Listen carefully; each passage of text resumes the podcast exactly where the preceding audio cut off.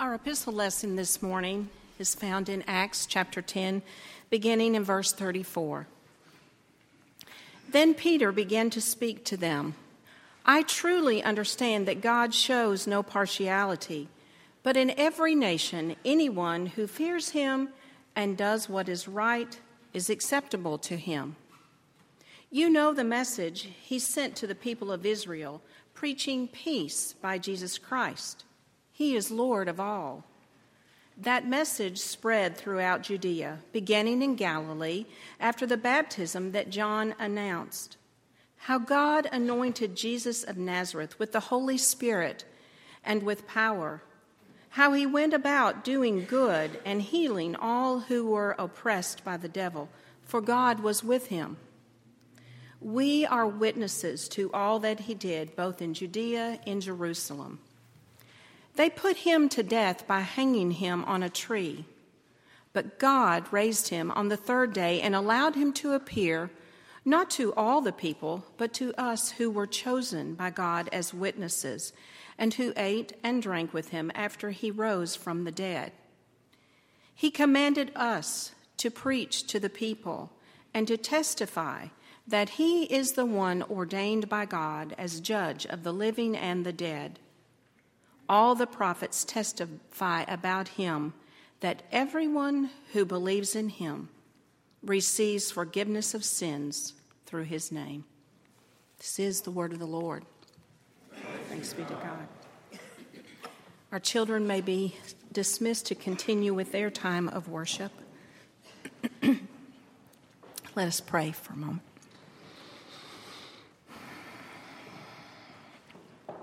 God, we ask that in these moments of listening, that you might speak a new word to us, that you might allow us to feel you and hear you anew. Through Christ, we pray. Amen. There are times in each of our lives when we're confronted with a new situation or a new truth, it, it kind of takes us back we have to pause for a moment and, and, kind of let things settle in before we can begin to really let that information soak into our brains. Take, for example, week before last. It was colder in Louisville than it was at the North Pole. And with the cold and wind from the polar vortex, it was so cold the water at Niagara Falls froze. Really? Wow. And then there was the announcement that Charlie Strong was leaving the Louisville Cards to go to Texas. Really? Wow. Followed by the news that Bobby Petrino was going to be the new coach at U of L again. Really? wow. I guess you can tell how I feel about that. Well, in our text today, Peter has one of those moments. What he has known about the kingdom of God gets challenged, and he comes to a new understanding about God's work in the world. In order for us to get a full picture of the significance of this text that I read, though, we need to look back a few chapters in Acts.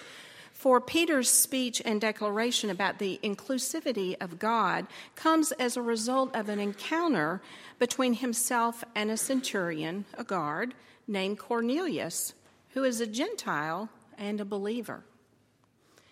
Cornelius has a vision in which he's commanded to send a messenger to go to Peter and ask Peter to come to his home.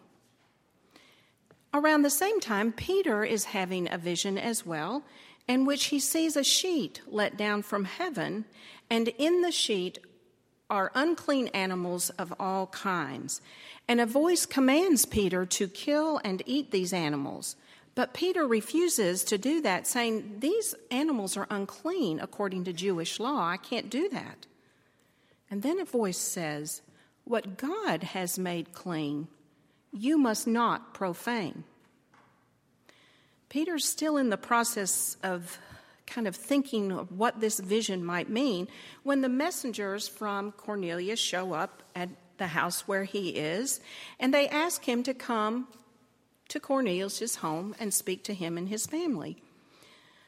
And all of a sudden, Peter has one of those moments, those aha moments, where he begins to realize that the vision that he has had is not just about unclean food, it is about unclean people. The issue is who can be considered to be a part of the people of God.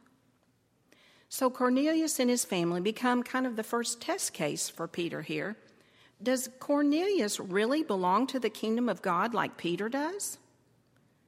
Is being part of the kingdom solely a matter of your ethnic background, or is it about faith and the kind of life that flows out of faith in God? Well, Peter goes to the home of Cornelius and shares with them, all the people there, this new understanding about who is included in the kingdom of God that we read about in the text today. And all in Cornelius' family believe and are baptized. And as a result of this, Peter probably has one of those experiences where he thinks, Really? wow. He is having to make some changes in this understanding of how God chooses to work. Peter realizes this new understanding is about the action of God in the world and the power of God to change people. God has been at work long before Peter's realization, drawing people like Cornelius to faith, not just the children of Israel.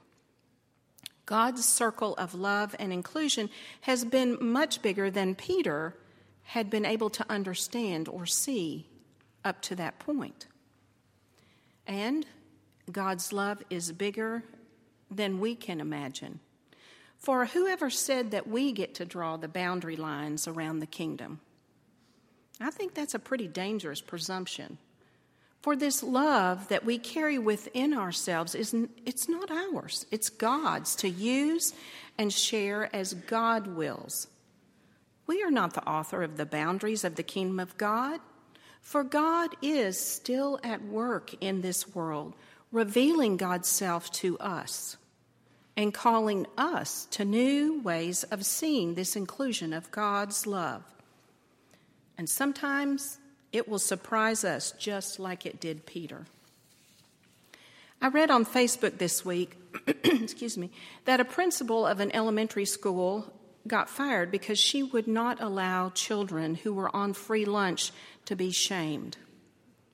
Apparently, those students with empty lunch account balances were being made to have a stamp placed upon their hand by the cafeteria workers indicating that they didn't have money to pay for lunch. And they got nothing to eat but a cheese sandwich. And worse still, the food service workers had been doing this to kids who were supposed to be getting free lunches. The principal was not aware of this until some parents called because that practice had been banned in the school district for years.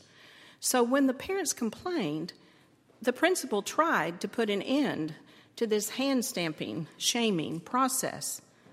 But the response from the school board ultimately was that she was fired after eight years of faithful and dedicated service. That is not fair or just or right on many levels, both for the children and their families and for the principal. But the reality is, there are many situations and places in our world and in our own city where we live where life is not fair and people play favorites. But our scripture says that God doesn't play favorites, God shows no partiality.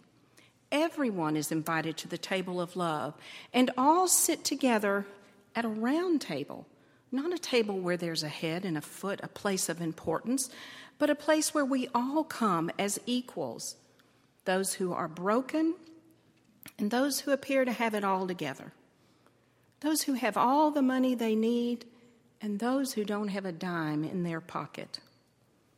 All equal, all invited to become a child of God, to be part of this love that will transform your life and my life if we will allow that to happen. But let's be honest here. there can be a price that comes attached to living out the inclusive love of God.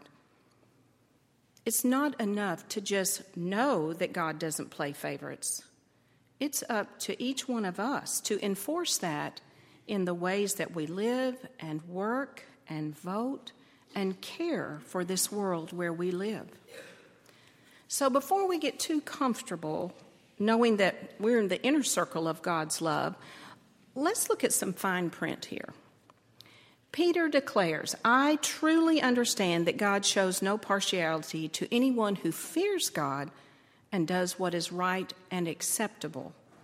So, this inclusive love of God is not like a get out of jail card free, it comes with some expectations.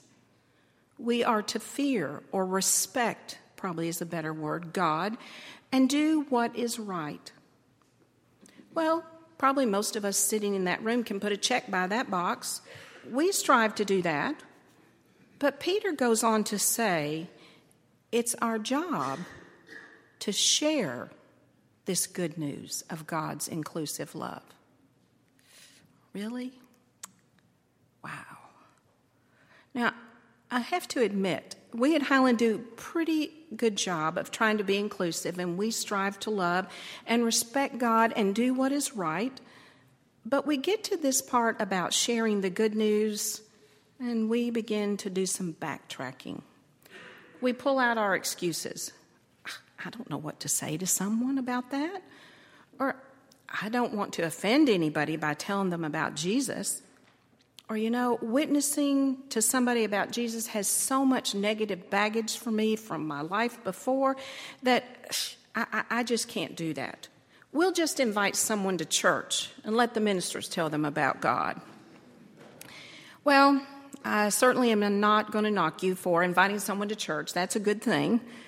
But I want to push us a little bit on shying away from the verbal part of giving witness to Christ. I think we do a really good job with the action showing people God's love, but sometimes we shy away from the verbal part. And over the next few weeks, Joe and the staff are going to be preaching about the mission statement of the church as a way of reminding us about what we believe and to what we are called as people of faith in this world we as Highland Baptist Church need to be aware of and intentional about living out our faith, and that includes sharing the good news. In a recent article, Dr. Molly Marshall says, Witness is a word that has fallen out of favor in many Christian circles. Baptists of the moderate and progressive stripe have devoted ourselves to pursuits of peace and social justice as a means of witness, and surely these deeds speak of our concern for human flourishing. We work in conflict resolution, we work to stem the tide of sex trafficking, we work to eradicate the suffering of children in poverty, and we work to slay ignorance.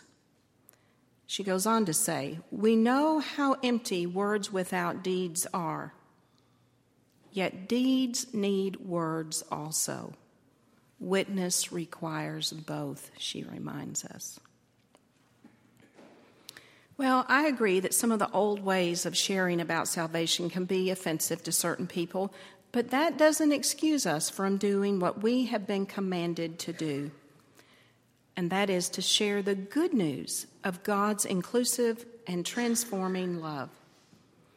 In preparing to preach this morning, I remembered a quote that I heard a long time ago, I think when I was in high school or something. I had to Google it to find out who said it so I could give uh, credit. Dr. David Fuller, not Roy Fuller. but he said this If you were arrested for being a Christian, would there be enough evidence to convict you? Hmm, ouch. Other than attending church, what evidence of faith would there be against us? What happened in your spiritual life this last week that would cause someone to wonder about the hope that is within you? Are we doing the work of love in our homes, our workplace, and in our community? In one of his recent speeches, Pope Francis told his audience that they should be the sort of shepherds that have the smell of sheep on them. I like that. What if we chose to consciously look for a way to share the love of God each day or each week in some big or small way? That's a good thing to resolve to do, but I guess we first need to entertain some questions. Do we really believe that God is active in the world today? Do we believe that God still reveals to us new ways of understanding and living out our faith? Can we, like Peter, allow God to draw the circle of love bigger and wider as God chooses? Or will we limit the revelation of God to us by standing on tradition or comfort? Tough questions. We've had to wrestle with God's circle of love and inclusion this year as we as a church have made decisions about membership. It's not been easy. And as faithful people, we have struggled to discern the will of God. And I can pretty much guarantee you that as a church, we're going to have other questions that will challenge us to examine where the boundaries of God's love are drawn. Is it possible for us to have a new understanding of how this work of love is supposed to be shared? Are we open to the inbreaking of the Spirit in our lives, in our church? Are we willing to step back and anticipate one of those really wow moments when God reveals to us a new truth? a new way of spreading the gospel to those who have not been reached. Henry Blackaby says, You never find God asking people to dream up what they want to do for God. Blackaby says, without a doubt, the most important factor in each biblical situation was not what the individual wanted to do for God. The most important factor was what God was about to do. Think about that. That's true. I wonder what God is about to do at Highland Baptist Church. And I also wonder what are we willing to risk this year? Are we willing to listen and look for ways that God is calling us to be inclusive as well as evangelistic? I said the word. Are we willing to listen together so that we might discern the movement of God among the people at 1101 Cherokee Road? It's a scary thing to do. But I want to say it's also exciting. Being part of this work that God would invite us to do, to call us to do. I don't want us to be a church that's like a club where we see our friends, we encourage each other, we feel good, and then we go back to our lives. My dream for us is that we would be a church that's like a spiritual gas station where you get a fill up each week and then you go out and use that spiritual fuel in your tank to be about the business of love and justice and hope. And as we set out on that journey this week and this year, may we be open as a church and as individuals to the inclusive love of God in our world and the opportunities that God will present to us as we share with others this hope that is within us and the love that is transforming our lives daily. Thanks be to God. Amen. Pray with me. God, give us those moments when we glimpse you anew. Open our eyes to see you, to hear you, and give us the courage to share your good news that all are invited to be a part of your work of love in this world. Through Christ we pray. Amen.